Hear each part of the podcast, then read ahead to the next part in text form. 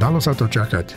Vykonávateľa prianí Roberta Fica, ministra vnútra Matúša Šutaja Eštóka, parlament z funkcie neodvolal a on bude aj naďalej chrániť svojho predsedu vlády a s ním aj celú hromadu oligarchov, zločincov a podvodníkov, ktorým hrozí, že by mohli byť postavení pred súdy. No a toto po tom hlasovaní povedal pán Šimečka, podpredseda parlamentu a predseda strany Progresívne Slovensko.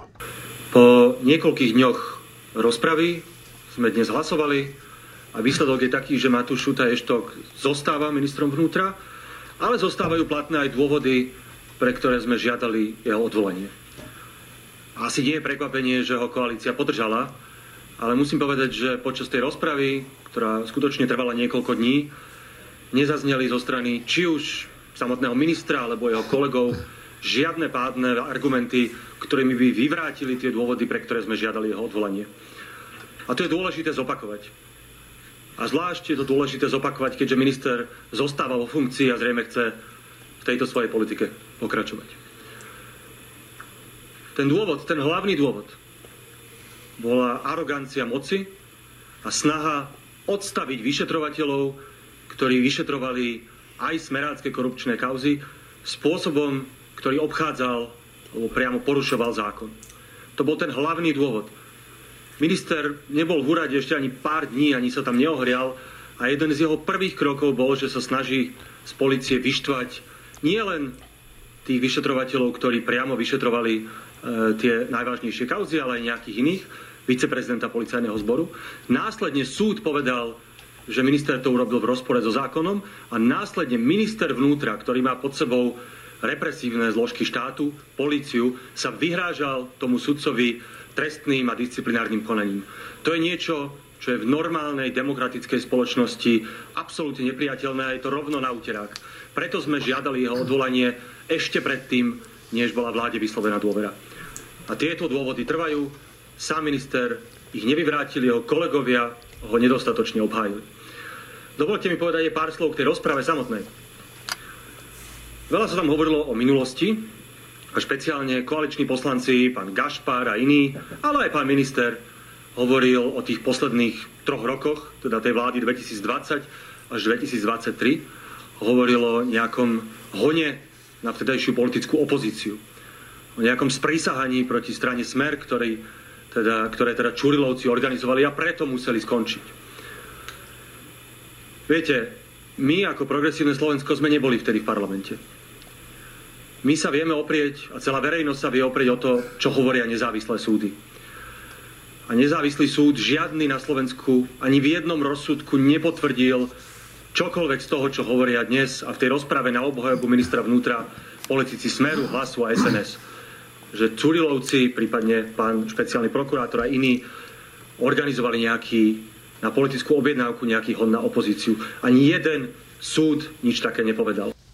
No a aby toho nebolo málo, tak na ministerstve spravodlivosti sa pripravuje taká zmena trestného zákona, že tí, ktorí už boli odsudení, prípadne tí, ktorým sa súdy končia, tak tým všetkým za korupciu budú hroziť oveľa nižšie tresty.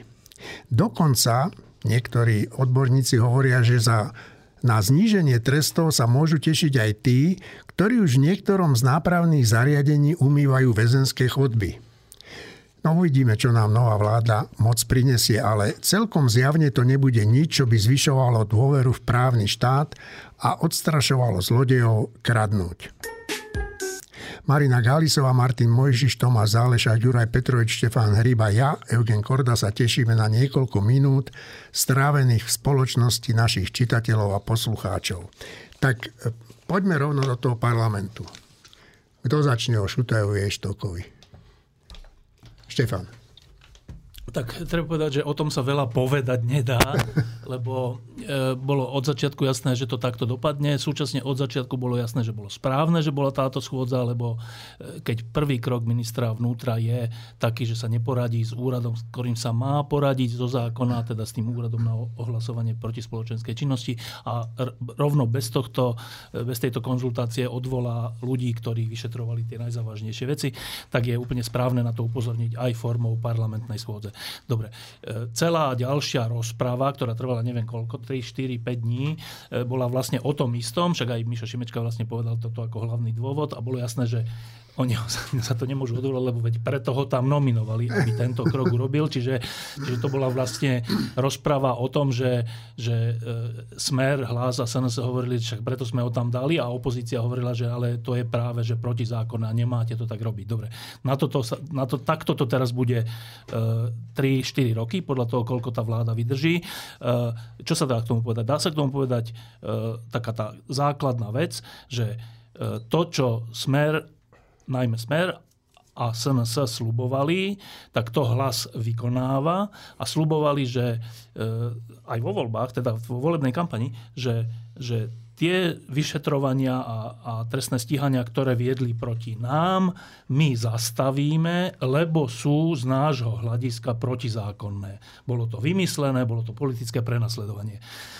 Každý, kto sa troška vyzná v tom, ako fungovalo Slovensko za tzv. Uneseného štátu, vie, aj na základe 40 rozsudkov, aj na základe všetkého iného, že tie vyšetrovania neboli spolitizované, že to bol pokus napraviť to, čo sa nazývalo unesený štát, a vrátiť na Slovensko spravodlivosť a právny štát.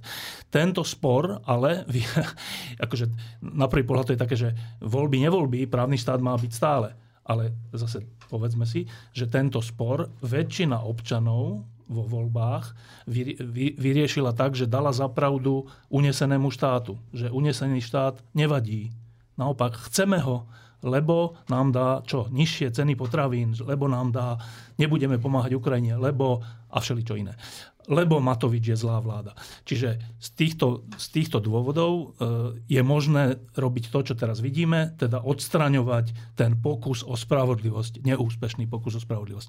Myslím si, že toto budeme teraz riešiť 3-4 roky, že to bude dokola to isté, toto bude hlavná téma, tie veci, že kúfa, nekúfa a taký Šimkovič, a to bude taký ornament toho celého, hrozný ale ornament, ale že toto je základný zmysel existencie tejto vlády, čiže nikto nemôže byť prekvapený, že to dopadlo tak, ako to dopadlo.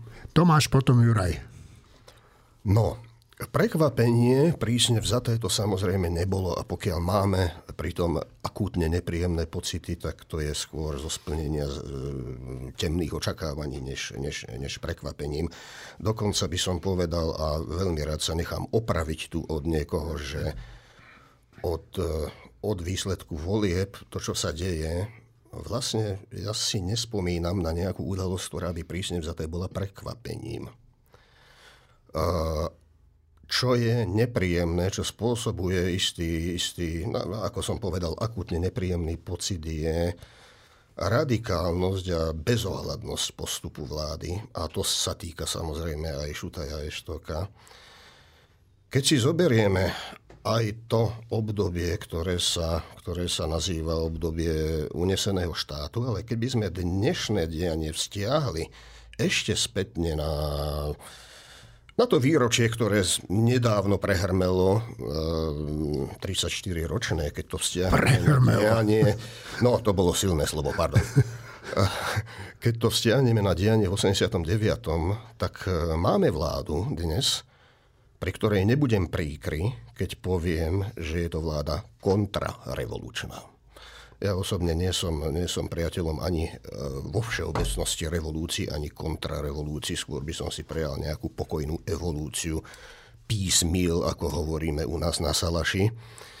No ale máme tu pred sebou ďalšie nepríjemné obdobie, ktoré bude trvať dlho, než sa napravia následky, ak sa napravia, pretože ak zle dopadnú aj prezidentské voľby, a ak sa prezidentom stane napríklad Pellegrini, ktorý dnes na tlačovkách niekedy nevie, že kedy hovorí o Hlase a kedy hovorí o Smere, tak v určitých výsledkoch bude kontrarevolúcia na dlhý čas spečatená.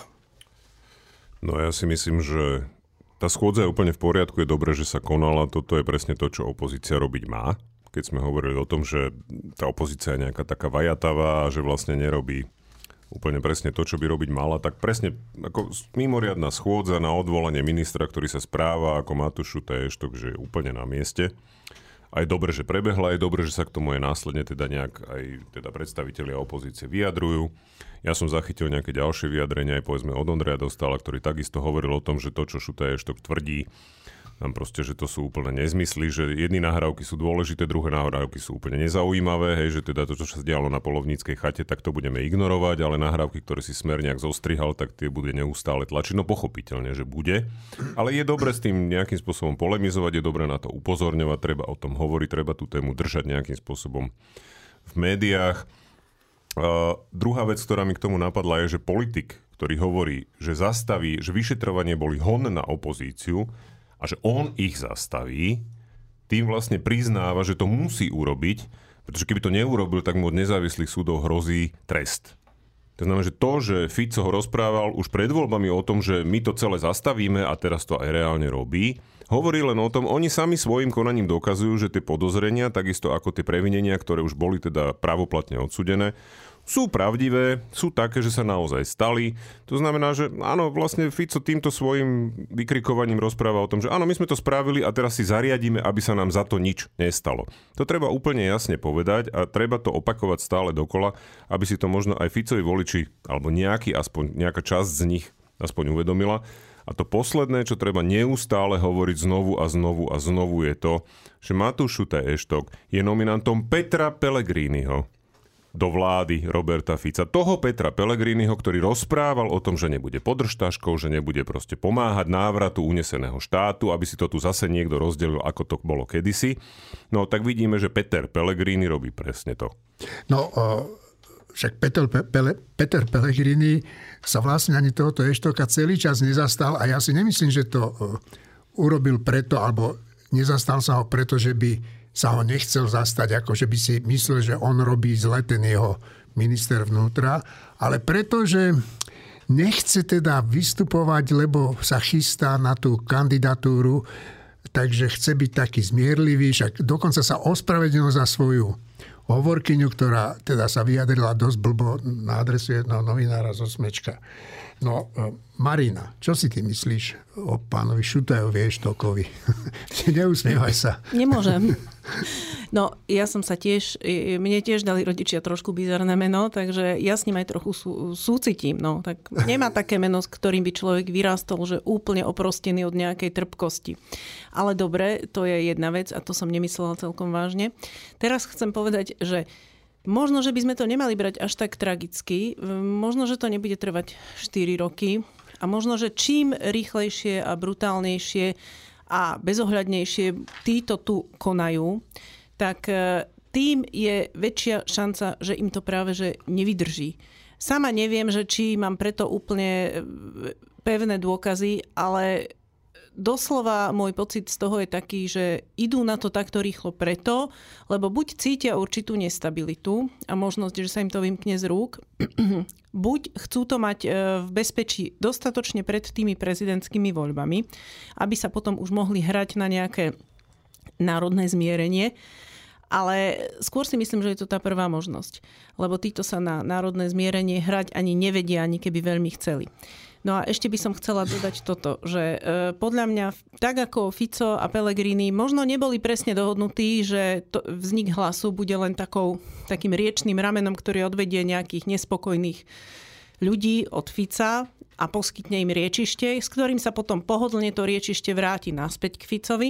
Možno to tak bolo dohodnuté, možno nie. Možno, že to bolo úplne na rovine inštinktov politických, že cítili, že takto to teoreticky môže dopadnúť, to si skôr myslím. A možno tak, to bolo aj tak, že ten Pellegrini to chvíľočko, asi 2 sekundy aj úprimne myslel. Áno, ale myslím si, že podvedome to mali takto, že minimálne ako B možnosť je toto, tak teraz majú ako jasnú A možnosť, že Fico bude robiť toho zlého policajta, toho vykrikujúceho a Pellegrini bude robiť toho dobrého policajta a čím bude Fico horší, tým lepšie sa bude zdať vystupovanie Petra Pellegriniho, i keď nebude samo o sebe kto vie ako dobre. Len, ako sme už hovorili, nesmieme zabúdať, že práve ľudia Petra Pellegriniho robia dosť zlé, ba priam najhoršie veci momentálne. Martin?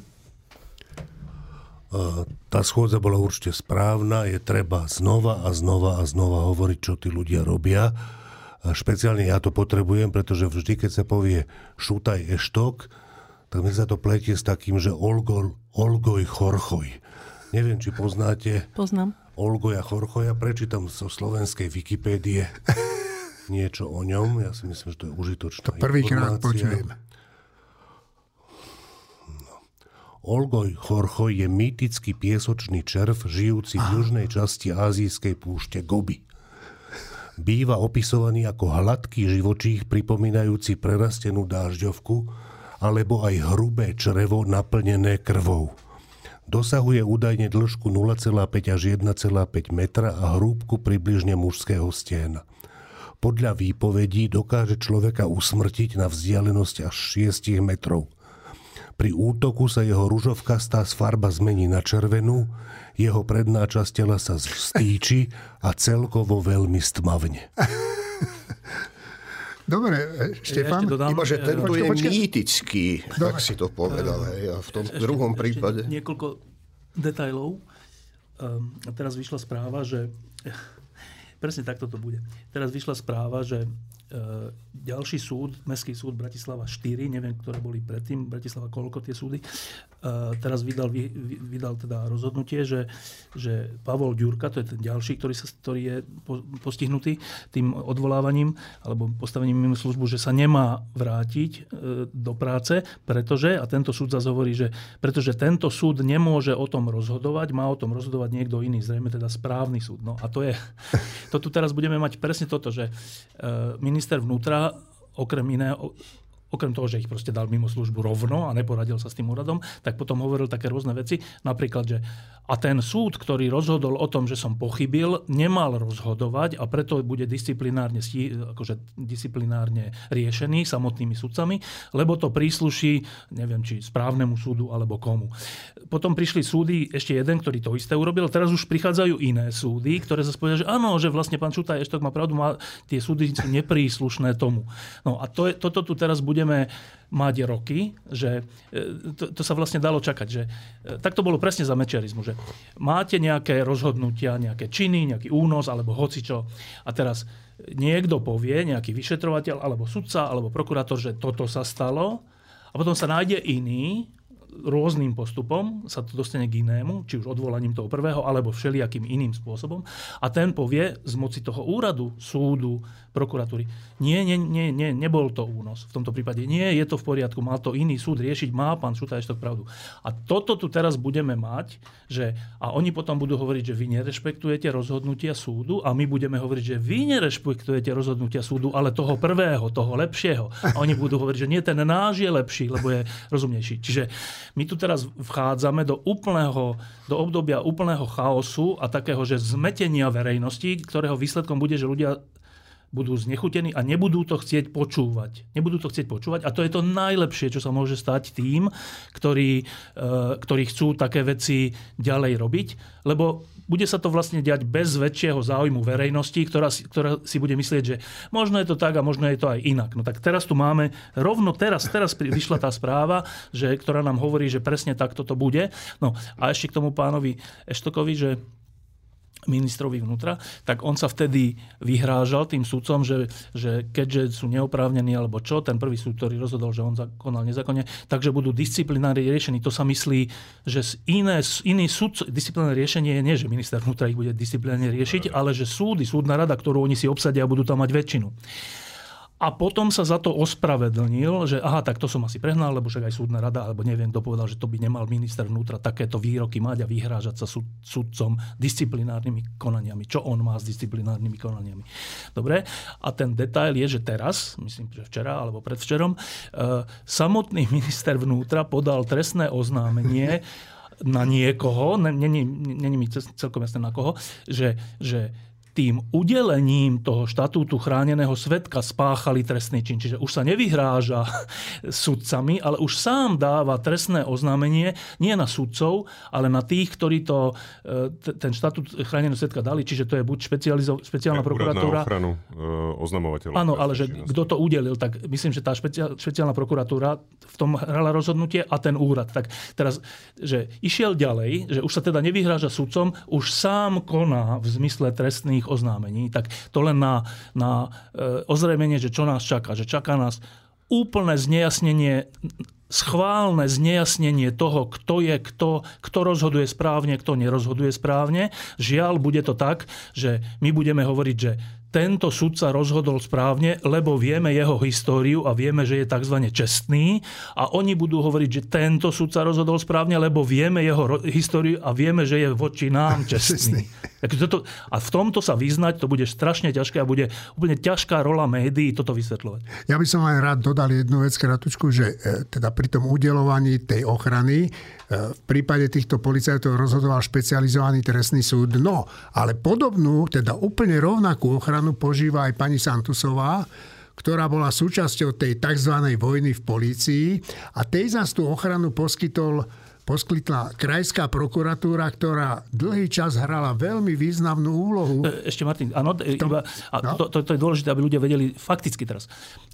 Ten spor, čo sa týka tzv. Čurilovcov, proste vyšetrovateľov, je, že ale veď oni sa bavili v kancelárii, že chcú zapáliť či čo Santusovej. Auto pani Santusovej. Dobre, vyzerá to zle, aj mne to vyzerá zle, že prečo sa takýmto spôsobom rozprávajú. Teraz strich.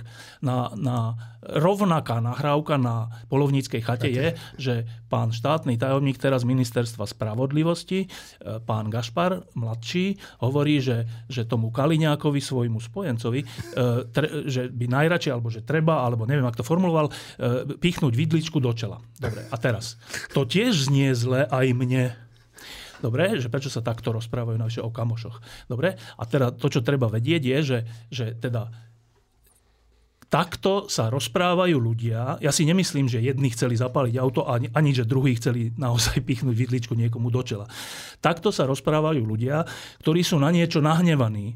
Takto sa aj my rozprávame, keď sme na niečo nahnevaní, tak hovoríme, ja ho asi pretrhnem, alebo niečo také. A teraz si predstavte, že to niekto nahrá a povie, že tak on ho chcel pretrhnúť, čiže on sa chcel pokúsiť o vraždu vlastne. No, tak takto, čiže takto treba, takto to je, že oni sami sa usvedčujú tou nahrávkou z polovníckej chaty, že takto oni rozprávajú rovnako, ako rozprávali vyšetrovatelia. Ani jedni, ani druhí to nechceli urobiť. A druhá vec je presne tá, že oni hovoria, že ako to, že policajti, ktorí sú tu na vyšetrovanie, dostávajú status chránených svedkov. Ale pani Santusová je policajt. No. Ona je policajtka a dostala status chráneného svedka v ich prospech. A to nehovoria. Čiže to sme znova pri tom, čo sme pred chvíľou hovorili, že tu sú dva svety a teraz tu budeme že do úmoru vysvetľovať, že toto nie je pravda, toto je pravda. Oni hovoria to isté, oni nehovoria to isté. No, že strašne si teraz treba dávať pozor a mne sa zdá, že toto celkom v tej rozprave v parlamente nezaznievalo nahlas a často toto porovnanie, že počkajte, ale vy v polovníckej chate ste to isté hovorili a pani Santusová mala ten istý status. Čiže to len fakticky, že aby poslucháči sa v tom trocha vyznali. Martin? Nielen, že nás to čaká, ale už to tu máme to tu dávno a sú v tom oni extrémne úspešní. Ten základný spor je o tomto.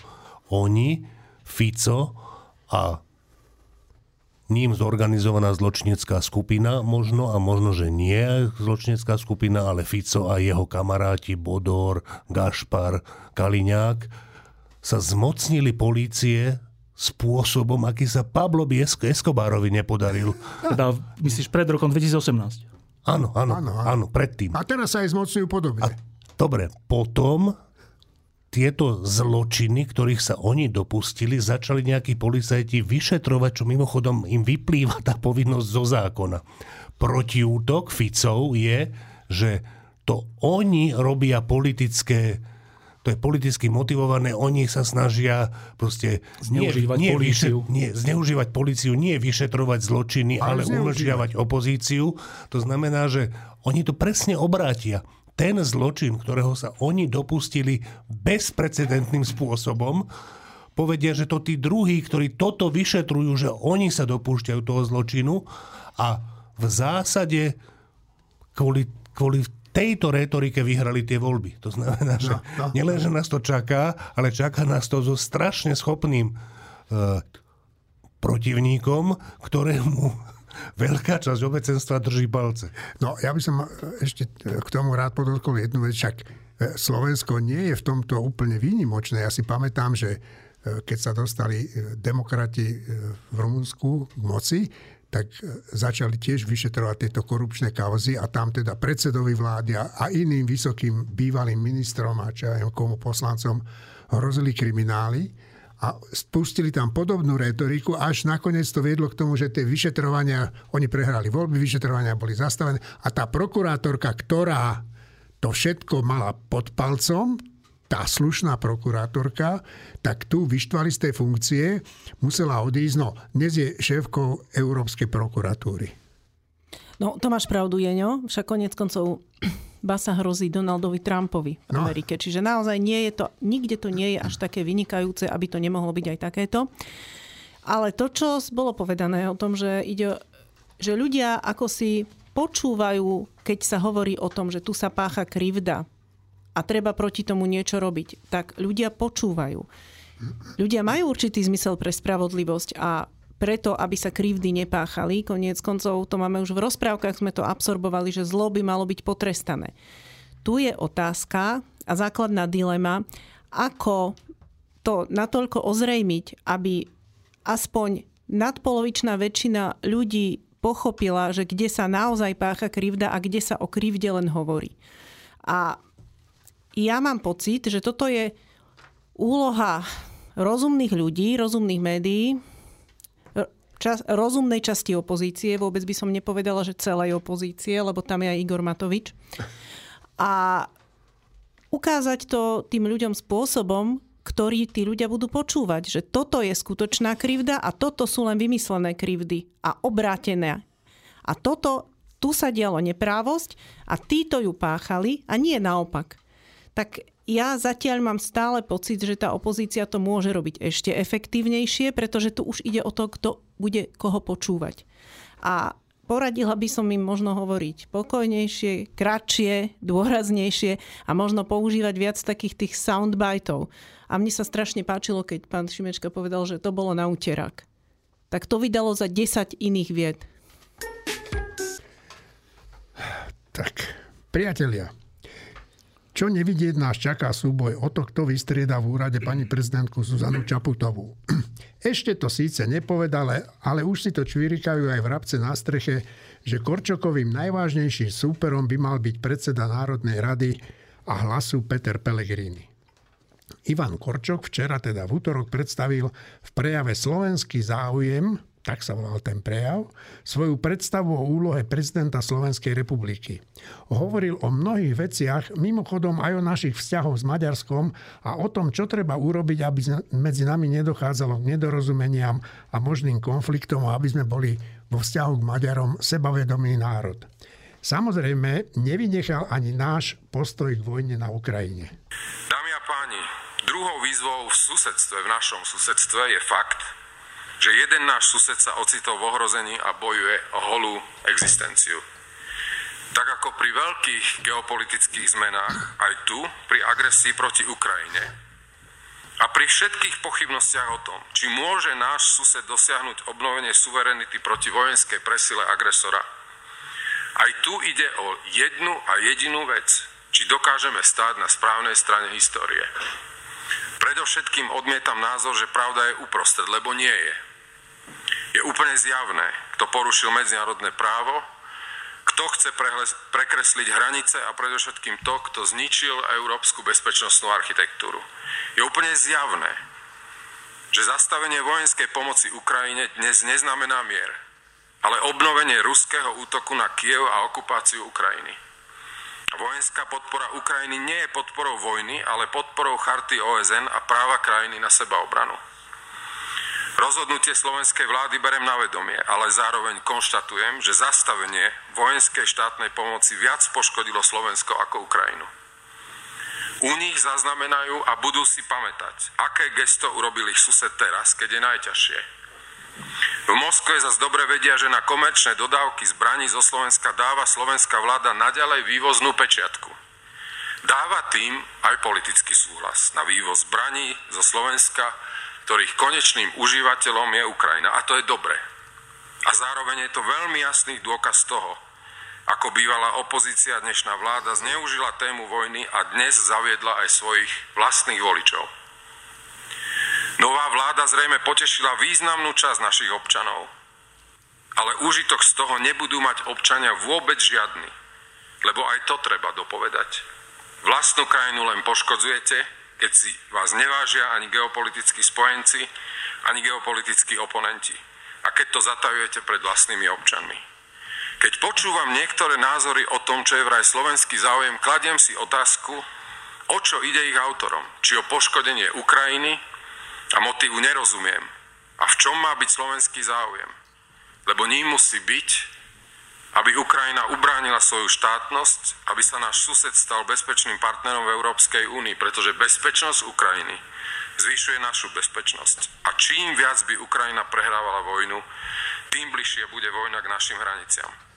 Aj tu si treba občerstviť pamäť. Len niekoľko týždňov pred plnoformátovým vojenským napadnutím Ukrajiny sformulovalo Rusko oficiálne požiadavky, ktoré by de facto mali obmedzovať suverenitu štátov Strednej Európy vrátane Slovenska. V podstate žiadali pozastaviť členstvo Slovenska vo vojenských štruktúrach NATO. Pri najmenšom odvtedy nie je možné tvrdiť, že apetít Ruska by sa skončil v Kieve, a keď tento fakt bagatelizujeme alebo zamlčiavame pred vlastnými občanmi, oslabujeme Slovensko. Chcem to povedať celkom jasne. Rusko je hrozba pre našu bezpečnosť. Zamlčiavať to nie je slovenský záujem. Martin. Donedávna sme aj u nás doma hľadali iné slová, ale s agresiou voči Ukrajine nám Ruská federácia nedala možnosť napriek opakovaným pokusom o spoluprácu zo strany EÚ či NATO vnímať tento štát inak ako hrozbu pre bezpečnosť a obranu Slovenskej republiky. Tak, Martin.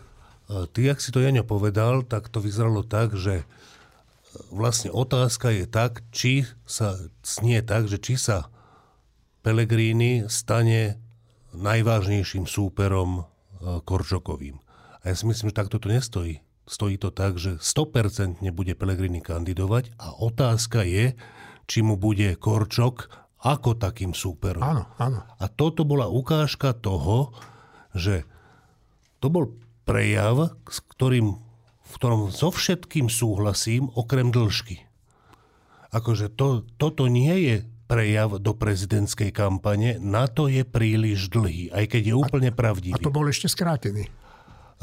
Ale to bolo na takom špeciálnom fóre. To bolo na špeciálnom fóre, ale ja si myslím, že dneska nemá Korčok vystupovať na špeciálnych fórach, ale má vystupovať na verejnosti čo najviac. Namiesto takéhoto prejavu, aj keď keby bol ten prejav aj iné veci, tak OK, ale počujem len ten prejav a počujem ho v podcaste týždňa. Predtým som ho nepočul.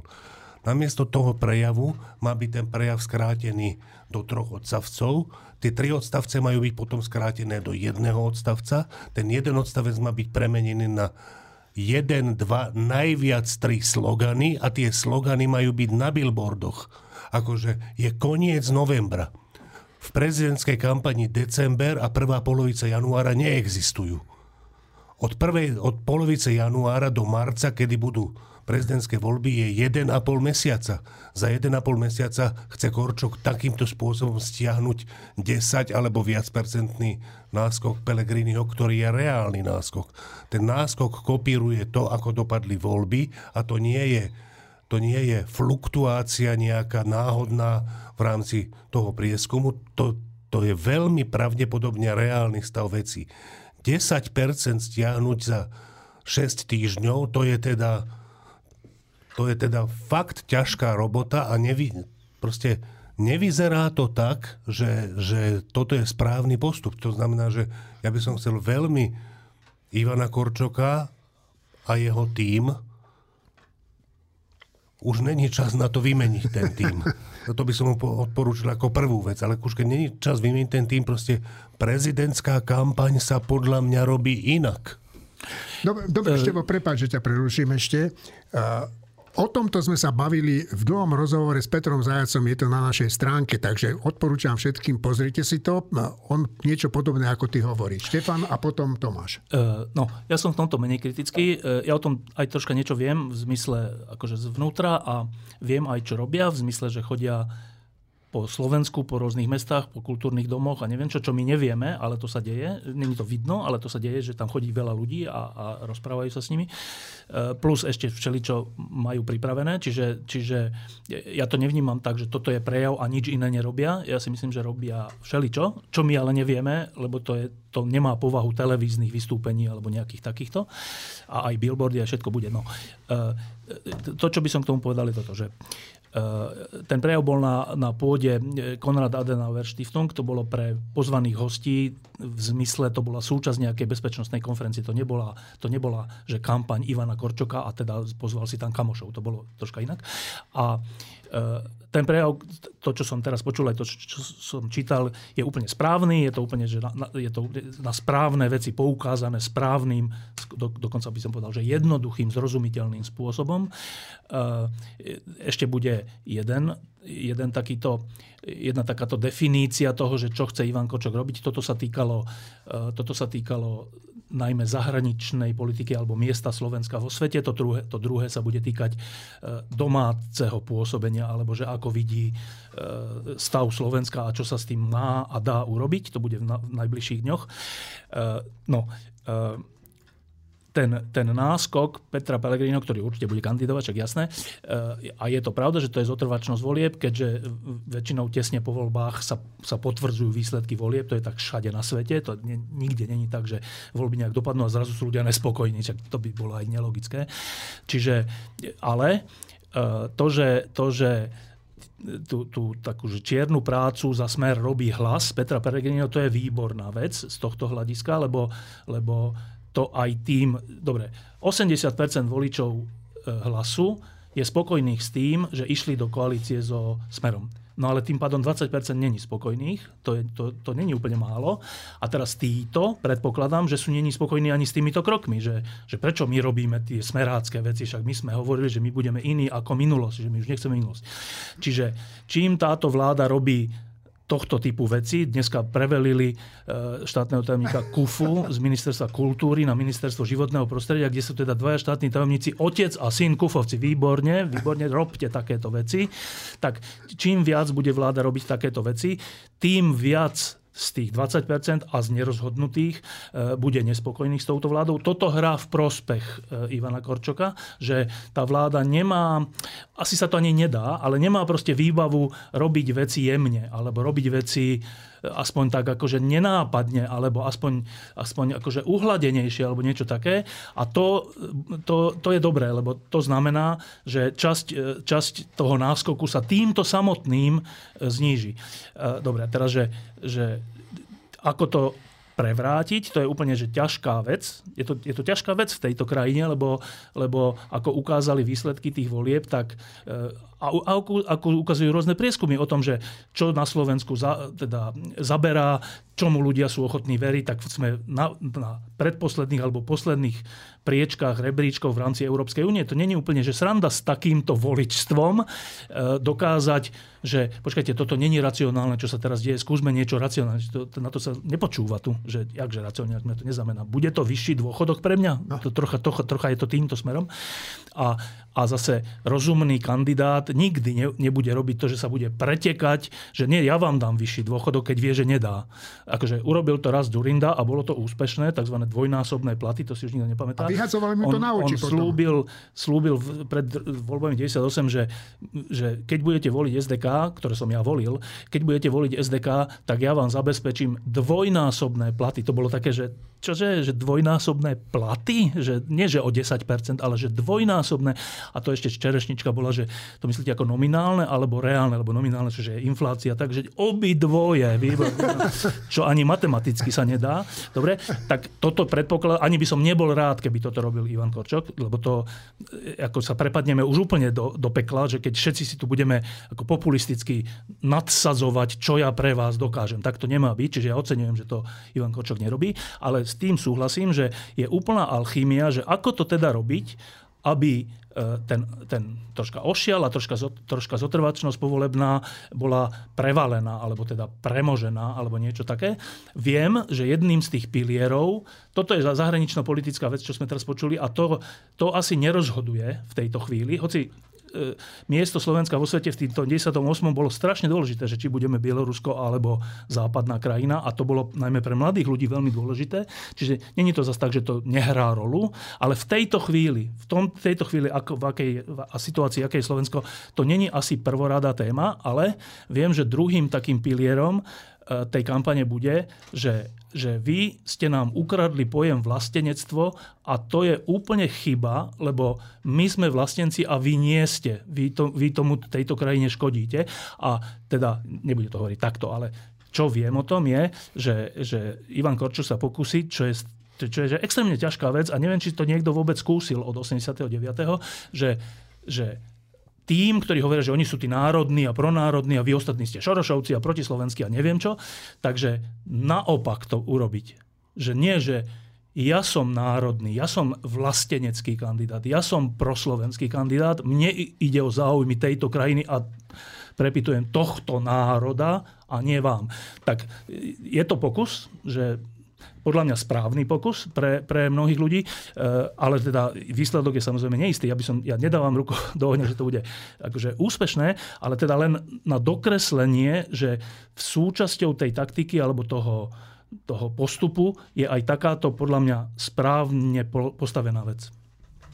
Perfekt. A podľa mňa na konci novembra by sme tieto veci mali vidieť od Korčoka, Štefán, a nie dozvedať sa ich od teba, poprvé.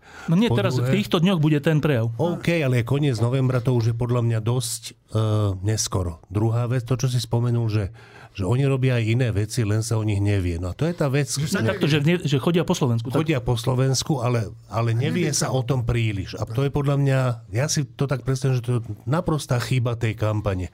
Ja mám osobnú skúsenosť z kampane pre OKS roku 2010, ktorá vyzerala takto, že chodilo sa po Slovensku s nejakým autom a s klietkou, v ktorej boli 3 prasiatka, to bol len Ford, ktorý vymyslel Robočere, ale to nebolo podstatné, koľkých ľudí sme tam oslovili s tými prasiatkami. Podstatné bolo, že o tom sa točili videá, dostalo sa to, keď bola začiatok tej kampane, dostalo sa to do správ, do všetkých správ sa to dostalo. Na Slovensku, vieš, koľko bolo billboardov s tými prasatami? Ja si to pamätám. 4 billboardy boli na celom Slovensku. Pri každom z tých billboardov sme sa zastavili, debatovali sme tam s ľuďmi. Točilo sa to na video a len tak mimochodom sa teda do záberu dostal aj ten billboard. Tých videí bolo dohromady 10. Na 4 z nich bol ten billboard. Vyzeralo to z tých videí, že Slovensko je posiate takými billboardmi. Proste jedna vec je, že treba chodiť medzi ľudí. Jedna vec je dať vedieť všetkým ostatným, že chodíme medzi ľudí. Čiže otázka je, či tú kampaň robia dobre. A vzhľadom na to, jak málo o nej vieme, tak podľa mňa rovno to je odpoveď, že v niečom ju dobre nerobia. Ináč s Korčokom opakujem, že s tým prejavom, aj s tým, čo si teraz Štefan vravel, ja s tým naprosto súhlasím. To sú všetko dobré veci. Len to ešte nie je prezidentská kampaň a na ňu už nie je čas pomaly. No, ešte je, ale kráti sa Marina. Dobre, ja by som dodala toto. Ja si tiež trochu myslím, že začínajú neskoro. Dokonca si myslím, že už možno s nejakým tým oneskorením skoro až 2 mesiacov pomaly. Ale dobre, dajme tomu, že je to tak, ako mi to kto si hovorila. Momentálne už aj neviem kto, a či to náhodou nebol Juraj Petrovič, že tam treba zachovať istú dynamiku v tej kampanii a neprepáliť to na začiatku a tak ďalej. Ak ťa zle citujem, Juraj, tak sa kľudne ozvi. Bol si to ty? Áno, bol som to ja. OK, tak. Ale zároveň mám pocit z toho prejavu, že to je výborný prejav, ale je to prejav štátnika, už prezidenta. že to nie je prejav niekoho, kto kandiduje na prezidenta. Napriek tomu je to výborný prejav, super. A ešte by som povedala, že naozaj viac takých tých soundbites, viac takých tých jedno-dvojslovných vecí, ktoré utkvejú v pamäti, napríklad suverenita Slovenska, lebo tu ide o suverenitu Slovenska. O nič menšie tu nejde. To by mohlo byť jedno z toho. Ale ja tu nie som na to, aby som robila kreatívu nejakej kampani, ja len hovorím, že naozaj kratšie a dôraznejšie. A to asi platí aj pre kampaň Ivana Korčoka. Tomáš? Takto priznám sa, že aj ja pociťujem istú úzkosť z toho, že nás čas tlačí a istú úzkosť z toho, že ako to zvládne takticky Korčokov tým. Neprepáliť to na začiatku, to znie pekne teoreticky, ale faktom je, aj z vlastnej skúsenosti viem, že mnohí slušní ľudia nemajú dosť informácií o tom, kto je Ivan Korčok. Jednoducho nemajú konkrétnu predstavu a s tým bude treba niečo urobiť. A mám isté spomienky na minulosť aj na posledných, povedzme, 13 rokov, keď niektorí z tej inej časti politického spektra, nie od Fica, nie od SNS a spol, sa niekedy správali v istých situáciách, a nechcem tu zabiehať do podrobností, keď ako keby bohorovne čakali, že ľudia pochopia, čo chcú povedať. A súhlasím aj s tým, vlastne parafrázujem, čo už tu bolo povedané, že teraz nie je príliš čas na zložité tézy, ale na, bohužiaľ, na tvrdé a opakované heslá. A keď už tu hovoríme o tých tézach, ktoré by sa mohli používať ako slogany, vypichnem aspoň jedno, ktoré mne utkvelo z toho Korčokovho prejavu, a to je na adresu súčasnej vlády. Nie len, že si vás nevážia vaši geopolitickí spojenci, vás si nevážia ani oponenti Slovenska. Tým je povedané, vás si nevážia ani v Kremli, vás si nevážia Rusi, ani Maďari. Vy ste pre nich, a to dodávam ja, vy ste pre Rusov paliezdne duraky. Vy ste použiteľní, ale nie vážení, a keby čisto hypoteticky k nám zajtra pricválali Rusi na tankoch, tak s vami budú zametať vašu vlastnú špinu. Pretože ste pre nich len použiteľní idioti. A to budeme opakovať, a to treba opakovať, až to všetkým polezie von ušami. Marina a Martin. K tomu, čo Tomáš povedal, že niektoré strany z tej našej strany spektra, čiže tie neficovské a nesenesácké, že čakali na to, že ľudia pochopia a budú ich voliť. Ja si myslím, že to bol aj prípad OKS do roku 2010. V roku 2010 urobili túto kampaň extrémne lacnú, trvajúcu 2 týždne, a hlavne informovali o nej nielen tých ľudí, s ktorými sa stretli, ale podľa možností všetkých ostatných. Výsledok bol, že zo 4 kandidujúcich poslancov OKS na kandidátke Mostu Ídu sa do parlamentu dostali 4. Všetci. Marina, Štefan. A takú drobnú optimistickejšiu notičku do toho dám, aby sme tu neplakali, že ono je ten prieskum, kde je vidieť ten 10 alebo 15% náskok Petra Pellegriniho pred Ivanom Korčokom. On nie je až taký chmúrny, ako by sa zdalo, lebo tam je tá marža tých ľudí, ktorí nepoznajú Ivana Korčoka. U Petra Pellegriniho je to úplne, že jednociferné percento, a neviem, či teraz to nebolo, že 1 alebo 2% opýtaných nepoznajú Petra Pellegriniho. U Ivana Korčoka tam bolo celkom slušná marža, aj nad 10%. No a to je ten potenciál. Všetci. No ale to je ten... Čiže my nemusíme hovoriť, že je úplne jasné, že proste Peter Pellegrini bude na tom lepšie. Nie je to jasné, pretože Peter Pellegrini už nemá tento priestor ľudí, ktorí ho nepoznajú, a tí, ktorí ho poznajú, sú viac menej rozhodnutí, ale Ivan Korčok tento priestor má. Áno, a toto je to, čo tu hovoríme, že ten priestor treba vedieť využiť. Štefan. Dobre, tak na záver tohto kola poviem 2 také malé poznámky. Jedna je taká skôr úsmevná, že to je úplne zvláštne, že my sa tu rozprávame, ale to vyjadruje stav akože Slovenska, že my sa tu rozprávame, že tá naša strana, akože jaká je naša strana, že potom hovoríme, že ale toto by nemalo robiť, má robiť toto, aby to dobre dopadlo, že my sme tu že úplne stotožnení akože s opozičným spektrom, čo je úplne, že pričom my sme novinári, ktorí by v normálnej krajine by to bolo tak, že tí robia to a my to tak hodnotíme, ale že my sme v situácii, keď pre záchranu aspoň zvyškov nejakého právneho štátu a nejaké perspektívy pre túto krajinu, že už nepokryte vlastne hovoríme vec, ktorú by sme vlastne nemali hovoriť, ale ani nám to nepríde, že blbé, že je však normálne, jasné. Však. Čo by sme mohli pre toho Korčoka robiť skoro až tak? To je úplne, že keď to počúvajú nejakí českí novinári, čo je? No, ale tak, toto je Slovensko teraz. Dobre, a tá optimistická vec na záver toho, že dvaja prezidenti predošli, teda Andrej Kiska a Zuzana Čaputová, kandidovali za vlád Smeru, obidvaja, a jedna za Pellegriniho asi to bolo už, a obidvaja najskôr prehrávali, že Andrej Kiska prehrával aj s Radom Procházkom, myslím, aj s predsedom Smeru. Zuzana Čaputová prehrávala zo všetky, ona mala 5%. A to bolo plus minus v decembri. Teraz máme koniec novembra. Čiže to len hovorím ako pozitívnu vec, že v skutočnosti sa posledné dve, neviem ako to bude teraz, ale posledné dve prezidentské voľby, kampane a neviem čo, ten súboj sa odohrával v skutočnosti asi december, január, február, marec to už sú tie posledné dni. A to je len skúsenosť. Neviem, či to tak bude, ale skúsenosť je, že dvakrát za sebou to bolo tak, že ten najlepší kandidát prehrával a vyhral. No a ešte chcel Juraj, ktorý nedostal slovo, ale nedal som mu ho preto, lebo kúkal do telefónu a nevidel, že ukazujem na neho. Tak Juraj. OK, niekoľko poznámok. V prvom rade, Martin, výnimočne musím s tebou nesúhlasiť. Ja si nemyslím, že v novembri treba mať paniku z toho, že Korčoka nepozná 10% ľudí. To neznamená vôbec nič. Druhá vec je, treba si uvedomiť, že Peter Pellegrini má jednu zásadnú výhodu a keď hovoríme o billboardoch, tak je to tá výhoda, že jednak už si robí volebnú kampaň za 400 miliónov štátnych peňazí, to je prvá vec. Druhá vec je, že... To vysvetlí, čo je to tých 400 miliónov. To sú v podstate tie dávky pre dôchodcov, respektíve ten kvázi navýšenie toho 13.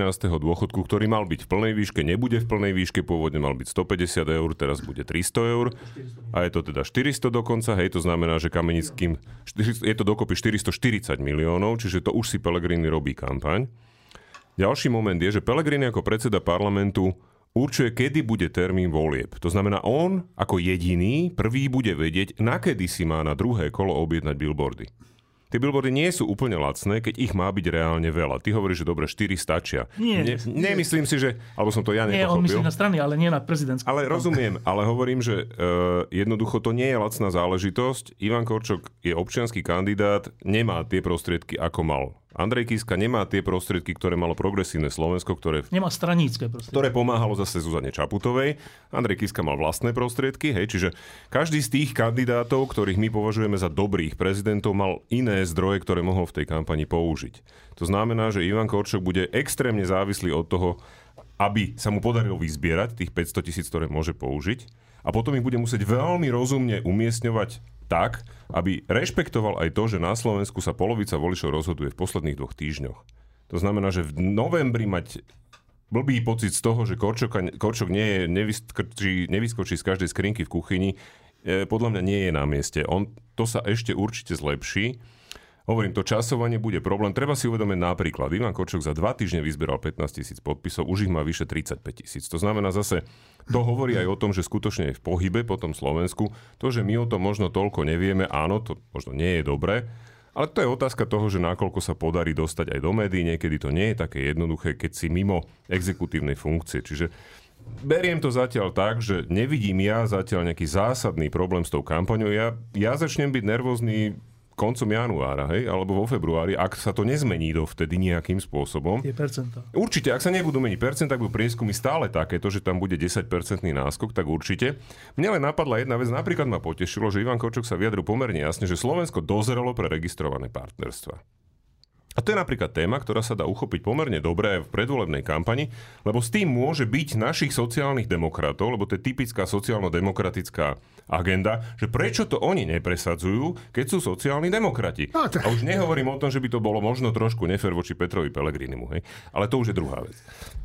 Dobre, Posledná otázka k týmto prezidentským kandidátom, však aký by bol asi prezident Korčok, to si vieme predstaviť, ale ja keď som rozmýšľal nad tým, že by sa stal prezidentom pán Pellegrini, tak v tom momente ma napadol iný človek a to je Ivan Gašparovič. Boli by to porovnateľní sluhovia Smeru, ako bol Gašparovič? Sluha Smeru? Bol by Pellegrini porovnateľný sluha? Ja si myslím, že Pellegrini by bol horší prezident, ako bol Ivan Gašparovič, ale pre také prvé porovnanie sa dá povedať, že bol by to tak podlízavý a tak verne slúžiaci človek ako Gašparovič, aj keď Pellegrini by niekde, v tom je on majster, že on sa vie tváriť, ako keby bol niekto iný. Čiže niekedy by to vyzeralo, že je možno až skoro v konflikte a tak ďalej sa môže stať. V skutočnosti myslím, že je nebezpečnejší prezident ako Ivan Gašparovič, ktorý bol taký trkvas, akože a nemal naviac než na trkvasa. Ten Pellegrini, obávam sa, že má trochu naviac ešte. Bolo by s ním menej srandy. S Pellegrinim jak s Gašparovičom určite. A mimochodom je to, že niekedy sa hovorí, že história sa neopakuje, ale opakuje, že je to úplne, že cez kopírak príbeh, že Gašparovič bol členom HZDS. Potom, keď HZDS už malo málo percent a zdalo sa, že nebude úspešné, tak časť ľudí z HZDS si pozakladala všetky iné strany, vrátane DU, Milana Kňažka, či jak sa to volala, Aliancia, či jaká. Ale aj vrátanie Gašparovičovho, nie HZDS, ale HZD, alebo jak sa oni volajú. Hnutie za demokraciu. Čiže a potom zistil, že vlastne aj tak prehrajú, no tak sa vlastne potom prichýlil k Smeru a povedal, že ja som de facto, už ako prezident povedal, že ja som de facto ako keby zo Smeru, pôvodne z HZDS a ešte potom z nejakej strany. Tak to je úplne že rovnaký príbeh, že Peter Pellegrini bol od začiatku Smer, potom zistil, že Smer už asi nebude úspešný, tak založil svoju stranu v nádeji, že preberie to voličstvo. Keď sa teraz ukázalo, že prehral to vo voľbách, no tak ide kandidovať za prezidenta a bude de facto členom Smeru a Hlasu a to vlastne už bude jedna strana potom, keď on odíde. Na tom je asi taká zhoda nejaká, že to veľkú trvácnosť nebude mať. Čiže bude to úplne rovnaký príbeh, také, neviem, či nebezpečnejšie, ale no povedzme, že nebezpečnejšie je to, že Ivan Gašparovič bol prezident, ktorý bol taký, že trocha, že nechcem nikoho uražať naozaj, ale že troška také smiešne to bolo. Aj jeho priaznivcom, že čo hovoril a proste tak. Čiže v tomto je to nebezpečnejšie, že Peter Pellegrini nebude že tohto typu smiešný, že také tie brepty a také nejasnosti a proste celé to vzozrenie, že naopak, že bude vyvolávať dojem, že taký sympatiak, ako vždy vyvoláva. V tom je to asi nebezpečnejšie, keby sa stal prezidentom, na rozdiel od Gašparoviča, že svojím zovňajškom alebo nejakým svojím pôsobením by vyvolával neprimerane dobrý dojem voči tomu, čo by v skutočnosti robil. Marina?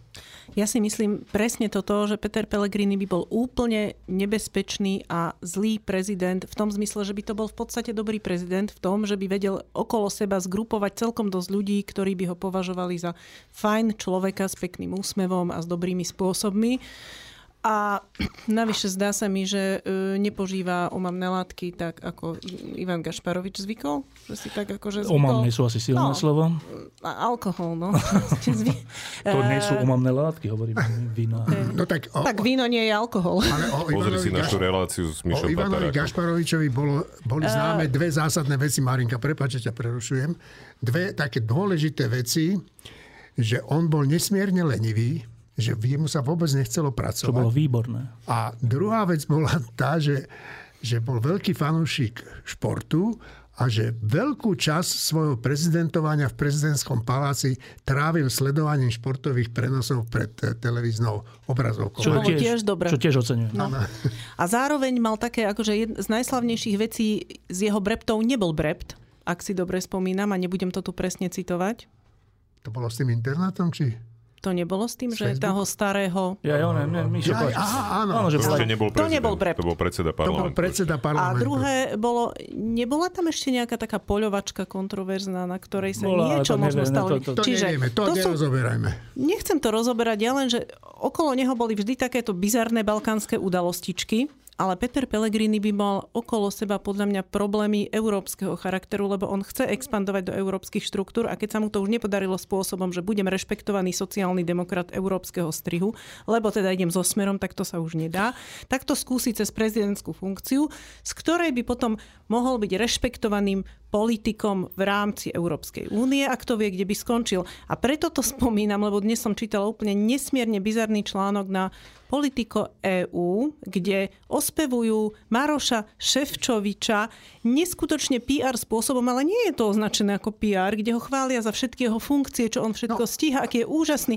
A potom, a zaujímavé, ale počkaj, Jeňo, ešte na tom zaujímavé, že tá istá EU, ktorá mu udeľuje všetky tieto funkcie, za ktoré ho potom na Politiko EU chvália, mala vážny problém s vládou, ktorú teraz máme a pritom Maroš Ševčovič je úplne že človek tejto vlády a za ňu, za týchto ľudí kandidoval za prezidenta ako súper pani Čaputovej. Dobre, on kandidoval trošku za iných okolností. A za úplne tých istých. Tomu Ševčovičovi, však ja som to tiež čítal, ale čiže ono to vyšlo v takom prieskume, kde hovorili o najvplyvnejších ľuďoch v Európskej únii a tam bol na nejakom 6. mieste on umiestnený. Teraz dostal nejakú ďalšiu funkciu, tak to je taký aktuálnejší článok. Budúci poľský prezident Tusk, druhý český predseda vlády, pardon, za druhého najvplyvnejšieho označili českého prezidenta, ktorý vraj je úplný rusobiec, áno. A v tejto zostave sa ocitol aj pre mňa z takých podivuhodných dôvodov pán Ševčovič. Ale nie je to ten istý článok, lebo tento článok, čo ty hovoríš, to je o pánovi Sikorskom, že ako na prvom mieste, hej. Aha. Ale toto, o pánovi Tuskovi, že na prvom mieste. To bolo to. A dneska dostal druhú, toto nie je prieskum, toto je, že dostal ďalšiu funkciu, aha, obrovské portfólio funkcií, čo máš, ako to on stíhak je úžasný. Ani slovo o jeho paktovaní s ľuďmi, s ktorými má aj EÚ problém. Čiže Peter Pellegrini podľa mňa má možno aj neúplne realistickú nádej, že sa do tej EÚ potom zas dostane, keď sa bude tváriť dostatočne príjemne a neutrálne. K tomu ešte jedna poznámka. Ten portál Politico je úplne že dobrý portál. Áno, že preto je to desivé. To je taký portál, ktorý má že často prvé informácie, nielen z Európy, ale on je myslím, že aj americký. Mm-hmm. Že európska verzia je trošku horšia ako americká. Áno, ale to je taká, že veľmi kvalitné veci. Prví majú často informácie o tom, že o Hamase a o všetkých svetových veciach. Čiže troška má prekvapuje, ja som to nečítal, že to by ma prekvapilo, keby tam bol akože oslavný článok na jedného z komisárov, ktorí sami o sebe komisári nie sú až tak dôležití. Čiže fakt to nebolo označené nejako alebo niečo? Nie. A ešte zostáva jedna malá nádej, že to bolo ironické, ale neviem, či zvyknú uverejňovať ako online články. Dobre, ja by som ešte na záver povedal, že stále znova treba si uvedomovať toto, že Slovensko má aj dobré, aj zlé vlastnosti. Zlé vlastnosti sú, že vieme podľahnúť všeličomu nesprávnemu. A to od Tisovho štátu cez komunizmus až po mečiarizmus a unesený štát a tak. Dobrá stránka je, že vieme sa v nejakej chvíli proti tomu postaviť, proti tomu vlastnému rozhodnutiu. A to je, že Slovenské národné povstanie 89., 98. pád mečiarizmu, aj 2020. pád uneseného štátu. Čiže hovorím to preto, že teraz si to možno málo uvedomujeme, ale to je tá situácia, že nejako voľby dopadli, však v poriadku, a keby v tých prezidentských voľbách vyhral ďalší človek z tohto tábora, tak to je presne to prekročenie, voči ktorému sa v histórii vždy vieme postaviť. Vždy sa vieme nakoniec postaviť, že tak toto už by bolo moc. Už aby mali ešte aj predsedu Smeru za šéfa ústavného súdu, to už je moc. Už aby vyhral, proste jedno za druhým to takto býva, tak áno, bude to necelý rok po voľbách, ale treba proste, to je naša úloha asi médií, hovoriť, že počkajte, toto nie sú že hociaké prezidentské voľby, toto sú tie prezidentské voľby, v ktorých sa rozhoduje o tom, či to bude už naozaj prehnané, ako sa nám to viackrát stalo a občas sme sa proti tomu postavili a teraz je príležitosť spoločne sa proti tomu postaviť. Dobrá správa. Slovenský minister zahraničných vecí Juraj Blanár ubezpečil ukrajinského ministra Kulebu, že opravárenské centrum pre vojenskú ukrajinskú techniku na Slovensku bude dobre a stále fungovať. Zlá správa. Európska únia zatiaľ Ukrajine dodala len 300 000 kusov delostreleckej munície z 1 000 000 slúbeného do marca budúceho roka. Nemecká ministerka obrany vyzvala členské štáty na to, aby vytvorili nad Ukrajinou zimný štít a ochránili ju tak pred ruskými útokmi. No a dostali sme sa k Ukrajine. Ja som sa vás pýtal, že či vzhľadom na to, že ako keby sa tam nič také zásadné nedialo, že či sa budeme o tom baviť. Ale Juraj mi povedal, že jasné, tam sa dejú veci. Tak Juraj. To som nebol, myslím ja, ale nevadí. Ja mám tiež k tomu nejakú myšlienku. Dve. Dokonca mňa pobavila skôr správa, kde Poliaci teda posielajú do Fínska na pomoc nejaké pohraničnícke služby, aby pomohli teda Fínom nejakým spôsobom riešiť tú... Lebo oni uzavrali hranicu s Ruskom. No, ale uzavreli ju pretože Rusko posiela cez tú hranicu, sa snaží posielať cez tú hranicu imigrantov, tak ako to robí už v roku 2015 v rámci svojej agentúrnej vplyvovej operácie. Dobre boli tie zábery, ak išli s bicyklami, potom snehu. Ale mňa na tom najviac povedlo iné, lebo že to by mohlo, Rusko vyhlásilo, že to by mohlo vyvolať napätie. A ja musím povedať, že mňa teda skutočne vydesila táto správa z Ruska, lebo doteraz sme všetci žili, že v úplnom kľude, už od začiatku roku 2022, odkedy bola VOSR, tak sme všetci žili, že v úplnom kľude nikto nemal žiadny problém v Európe.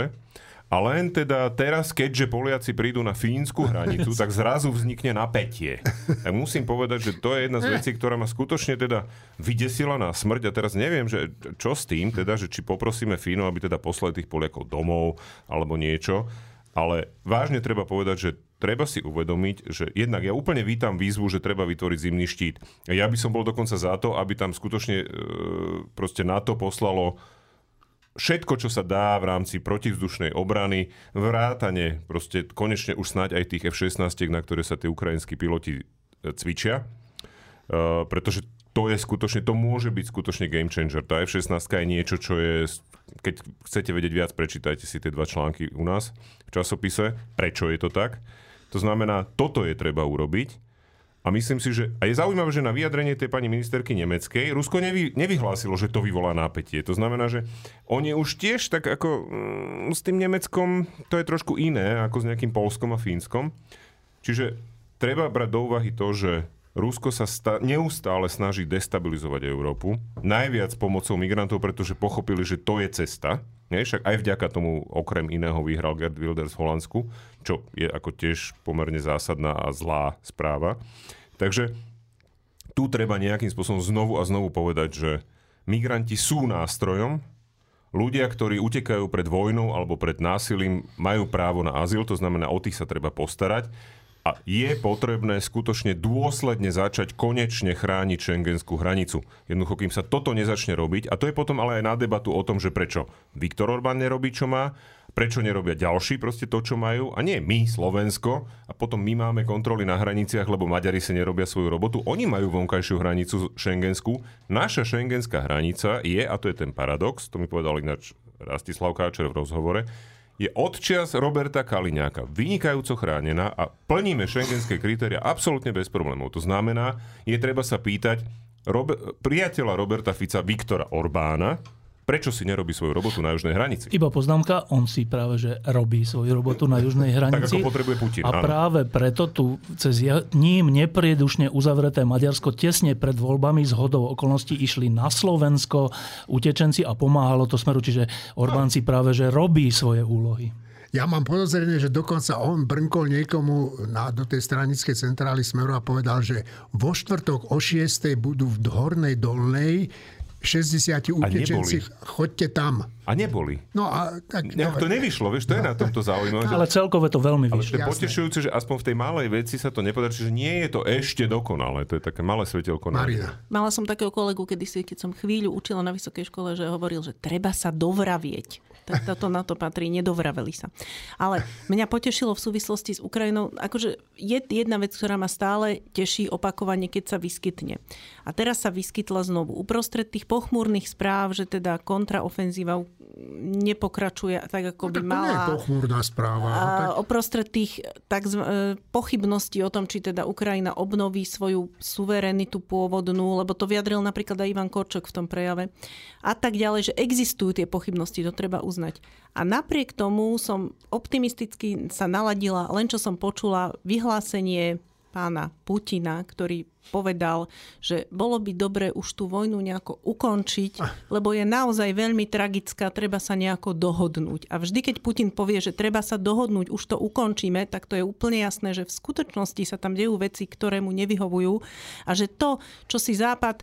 My sme takí na Západe strašne pochybovační a strašne aj sebou neistí a veci príliš niekedy prešpekulujeme a preanalýzúvame vo svoj neprospech, tak toto by sme mali vedieť, že keď on povie, že treba to uzavrieť a ukončiť a dohodnúť sa, tak to znamená, že prestaňme špekulovať, analyzovať chvíľu a počúvajme jeho, lebo on vie, niečo sa tam deje zlé voči nemu. Čiže ten postup nebude až taký beznádejný.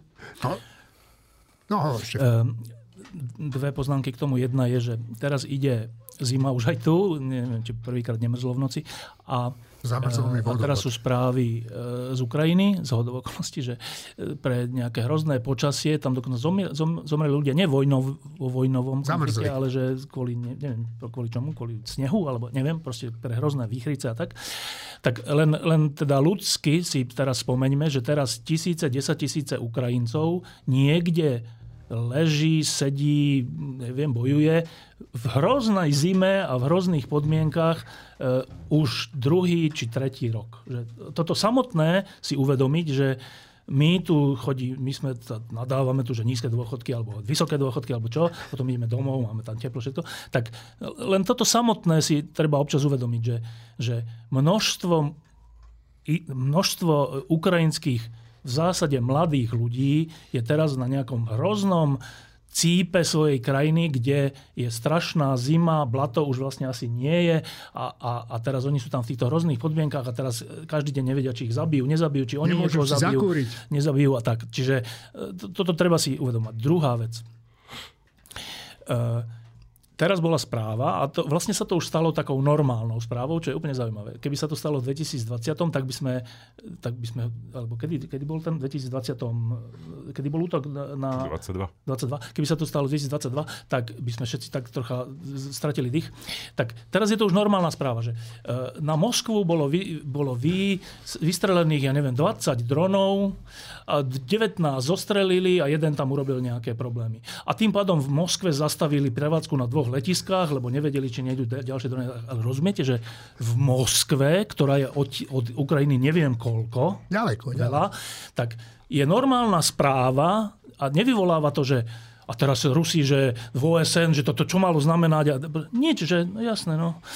Potom je správa, že nejaké ďalšie 2, neviem, či stíhačky, či čo, neviem, kde na ruskom území boli zničené dronmi ukrajinskými. A potom je ešte, a tak. Tak toto samotné, keď si uvedomíme, že to je aký posun, že na začiatku bolo, že hlavne, tak dobre, tak tá Ukrajina nech sa bráni, ale hlavne nech nejde kilometr na územie Ruska, lebo to bude koniec, bude jadrová vojna. Presne. A dnes je, že tak na Moskvu sú drony a teda Rusi sa chvália, že väčšinu zostrelili. To je akože čo za mocenská situácia, dobre? Čiže niečo sa akože veľmi zmenilo a teraz ešte jedna vec, že keď sme tu pred chvíľou hovorili o tej našej politike, že to je taký svet, v ktorom sa čierne vyhlási za biele a tak to teda je, že nie my sme uniesli štát, oni klamú, že sme uniesli štát, aby nás zavreli.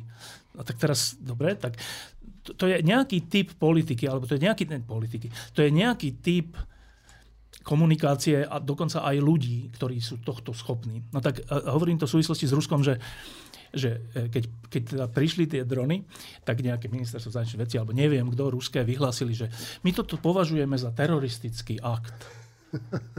Ja som si povedal, počkajte, a že deň predtým bolo 100 dronov na Kiev vašich, a to je teda aký jav?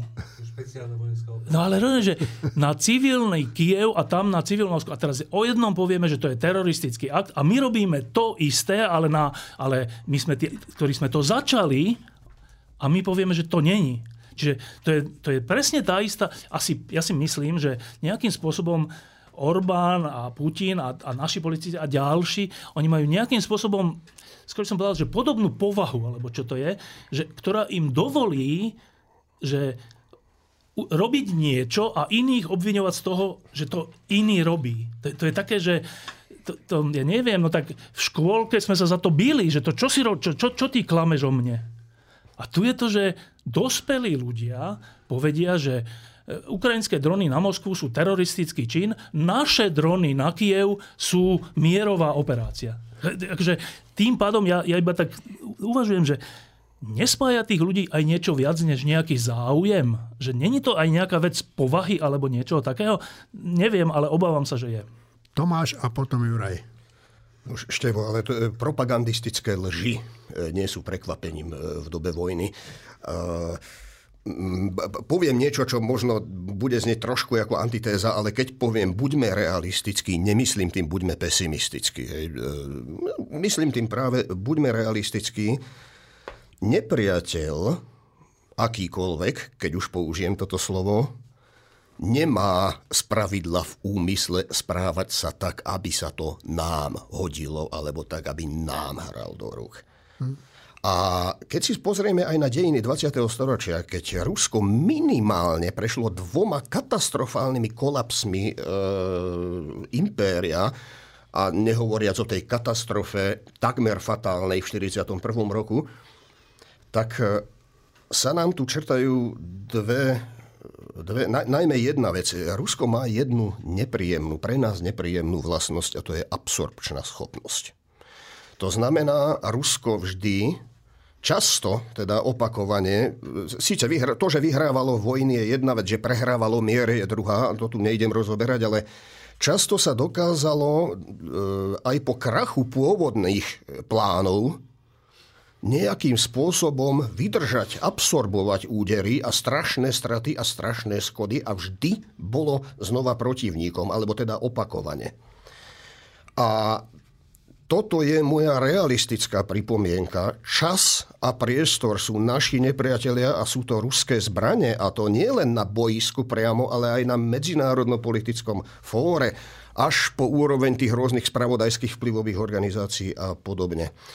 Z tohto dôvodu sa ja osobne prikláňam ale práve k tomu, aby bola vystupňovaná maximálne pomoc v rámci všetkých dostupných možností.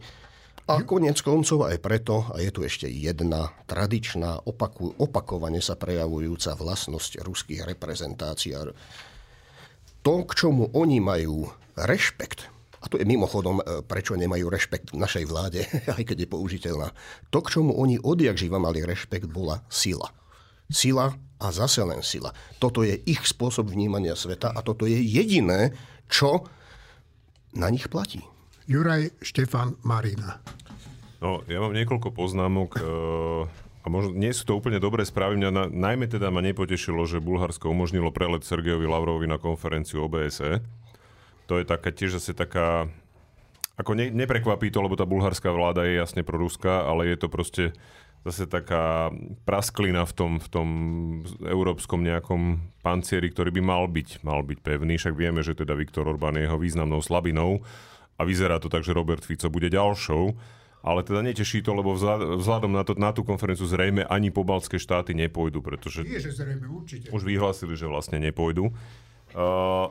Takisto je dôležité ten pokus o otravu alebo otrava tej manželky šéfa ukrajinskej tajnej služby, ktorý ukazuje na to, že aj na Ukrajine sú stále ešte spiaci agenti ruskí a zrejme aj v tých tajných službách, lebo ak sa niekto dostane k manželke šéfa tajnej služby, tak to nie je len tak, to je chránená osoba. To bol celý ten personál. No, tam bol jasné, ale proste už to samé o sebe hovorí, že teda napriek tomu zabezpečeniu nejakým spôsobom sú tam ľudia, ktorí tomu Rusku aj tam proste pomáhajú. Takže to je ďalšia taká vec. A posledné je napríklad aj to, že napriek všetkému, čo sa v Rusku deje, napriek tomu, ako fungujú sankcie, tak tí ruskí obyvatelia nemajú vôbec žiadnu tendenciu sa nejak proste vzopreť, alebo aspoň nemať radi ten režim.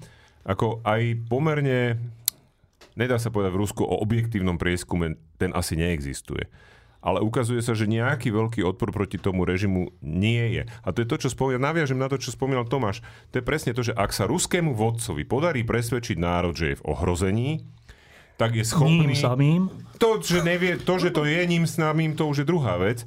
Ale on je schopný, skutočne ten národ je schopný jesť hlinu, piť vodu a stáť na slnku, lebo proste má pocit, že to musí vydržať. A toto sa bohužiaľ Putinovi podarilo. To znamená, že aj keď prebiehajú nejaké mobilizácie, tak nejakí ľudia zdrhli. Tí, čo chceli zdrhnúť, už zdrhli.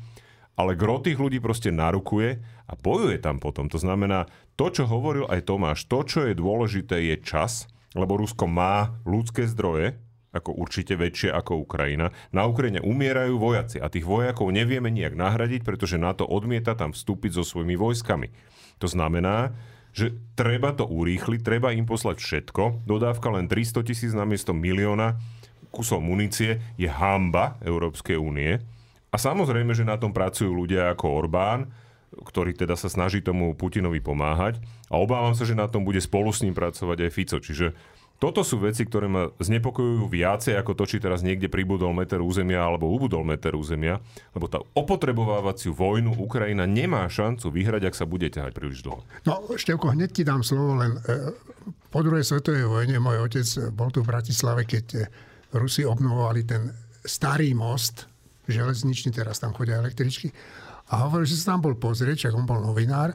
A hovoril, že občas nejaký ten vojak, lebo to robili ruskí vojaci, že člúpol do toho Dunaja a utopil sa. A že hovorí tým Rusom, že čo iné idete vytiahnuť? A oni mu odpovedali, nás mnoha. Štefán. Áno, to je akože výhoda, ale v skutočnosti úplná neľudskosť toho ruského režimu, ktorý opakovane sa vracia, že aj v druhej svetovej vojne tých Rusov zahynulo toľko miliónov, teda veľa Ukrajincov, ale teda ľudí zo Sovietskeho zväzu, aj preto, že tam ľudia sú používaní, že dobre, tak aby nepriateľ minul patróny, tak vystrkujte sa, bežte zo zákopov. Teda to je úplne iné uvažovanie, že západné uvažovanie je, že tak musíme to vyhrať, ale ako chceme minimalizovať straty našich vojakov, našich ľudí. Ruské uvažovanie vždy bolo, že naši ľudia, to je jedno čisto ľudia.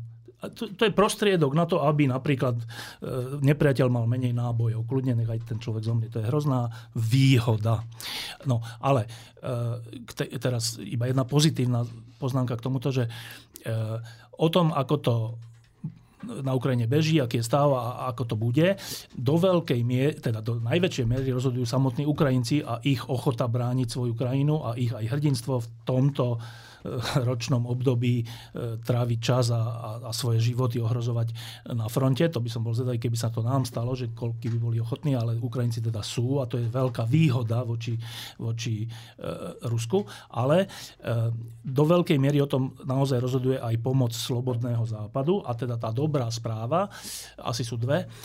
Jedna je z Európskej únie, je pripravený ten balík, myslím 40 miliard alebo koľko? 40? Neviem, nejaký proste veľký balík pomoci, čo Viktor Orbán sa kasá, že to on zastaví a zavetuje, ale to tak nikdy nie je, že by to on zastavil, zavetuje, on za to niečo dostane a potom a tak.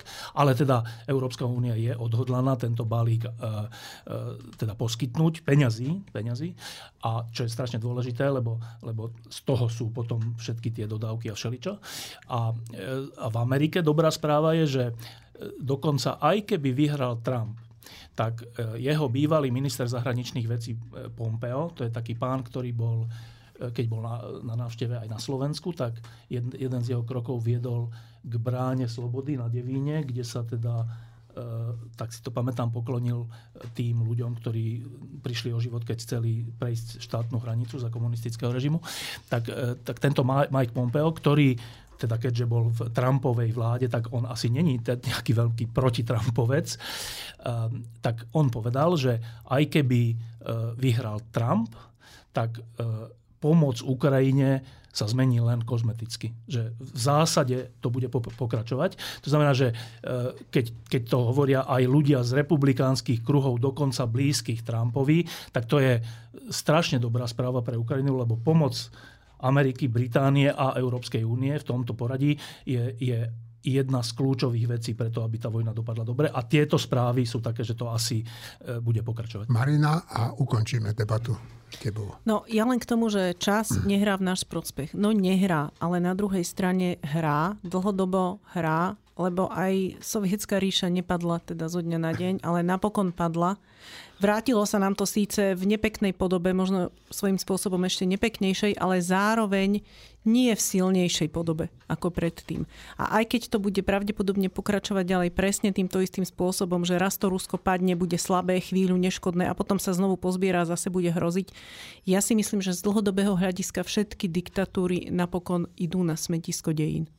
A furt sa nejaká vráti. Štefan? Koniec? Čiže ideme už urobiť promo? Ešte pôjdeme na to, ale ja by som rád povedal, že ešte by sme sa tu mohli baviť aj o Izraeli, ale už sme strašne dlhí. A však v tom Izraeli sa v princípe deje to, že je tam prímerie, že Hamas prepúšťa rukojemníkov a Izrael prepúšťa väzňov a dnes na žiadosť Rusov Hamas prepustil 2 Rusov. A teraz... ťažtevo poprosím teda k týždňu. Áno, tak nový týždeň. Ešte k tomuto jednu vetu, že len si uvedomme, že čo to je za jav, že za povedzme, že 20 rukojemníkov izraelských je prepuštených 80 väzňov alebo 150 väzňov palestinských. Tak poprvé, rukojemníci nie sú väzni, nič nespáchali, tak nemal by byť ten pomer opačný, že to len hovorím o civilizácii, by som povedal. Dobre, no, k novému týždňu. V novom týždni máme všeličo. Marina urobila rozhovor s kým, Marina? Ja som robila rozhovor s Davidom Puchovským. Ano. On je bývalý admin policajných stránok na sociálnych sieťach. To je ten, ktorý ho nenávidia, keď tam dával tie... Áno, nenávidia strašne. On totiž to nerobil iba také, že image polície, hej, pekné videjka, ale v podstate urobil boj proti hoaxom, on a postupne aj jeho tím. No ale dnes všetky tieto týmy, ktoré... Vyhodili, že? On sám odišiel, ale odišiel presne preto, že by ho vyhodili.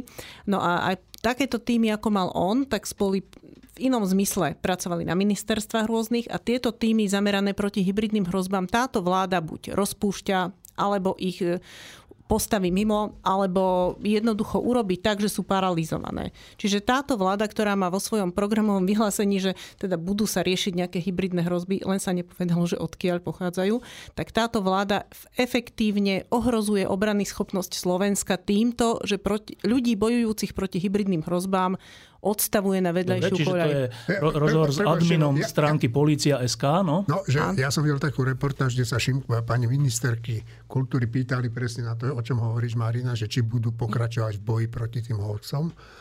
A ona potrebovala áno, ale v inej forme. Áno, proti iným. No, čiže to je jeden rozhovor. Druhý rozhovor, myslím, že robil Juraj Petrovič, ktorý... Ja som robil rozhovor s Rastislavom Káčerom, čiže bývalým dlhoročným diplomatom a potom teda ministrom zahraničných vecí. Nie, bavili sme sa všeobecne o bezpečnosti Slovenska, čo ju zvyšuje, čo ju znižuje, čo ju ohrozuje. Ale nie len Slovenska, ale aj Európskej únie. Bavili sme sa samozrejme aj o Ukrajine, bavili sme sa o napríklad o Ficovej návšteve v Prahe. Tu sme tu nespomenuli, ale a trošku zľahka sme sa dotkli aj Izraelu, ale teda hlavne sme sa bavili o tom, že aké bude vlastne za tejto vlády postavenie Slovenska v rámci medzinárodných štruktúr, lebo to je veľmi dôležité. Dobre, potom v druhej polovici alebo v strede máme taký text Petra Zajaca, ktorý neviem, či sa tak aj volá, ale minimálne to bol taký návrh, že sa volá Národný národ a je to na margo alebo na motivované Šútyho karikatúrou jednou, ktorú však si ju nájdete, kde teda, na to sa úplne teším, to je text Petra Zajaca. Potom tam máme reportáž z Albánska. Z Albánska fotil Boris, aj písal Boris Nemček, ktorý náš fotograf, ktorý tam bol. No a teraz, že v prvej polovici, alebo teda obálková téma. Tak obálková téma je takáto. Že keď sa my s Martinom robíme taký seriál už dlho o zázrakoch fyziky, najmä kvantovej fyziky a tak. A teraz je to úplne prekvapujúce, že keď sa povie rozprávka, tak všelikoho napadnú okrem tých postav aj všelijaké predmety. Tak Martin vybral rozprávkové predmety tieto, že teda diamantový prsten, že zlatý prsten s diamantom. To sa niekedy v rozprávkach sa pošúchá, niečo sa želá, alebo neviem, čo, kde to vystupuje. Zrkadlo. Zrkadielko, povedz mi, kto je najkrajší na svete. Meč. Artušova, neviem koho všetko. Rôzne aj v slovenských rozprávkach je meč, ktorý rozhodne všetko a tak. No. A teraz, že úplne zaujímavá otázka, že čo majú tieto predmety s kvantovou fyzikou.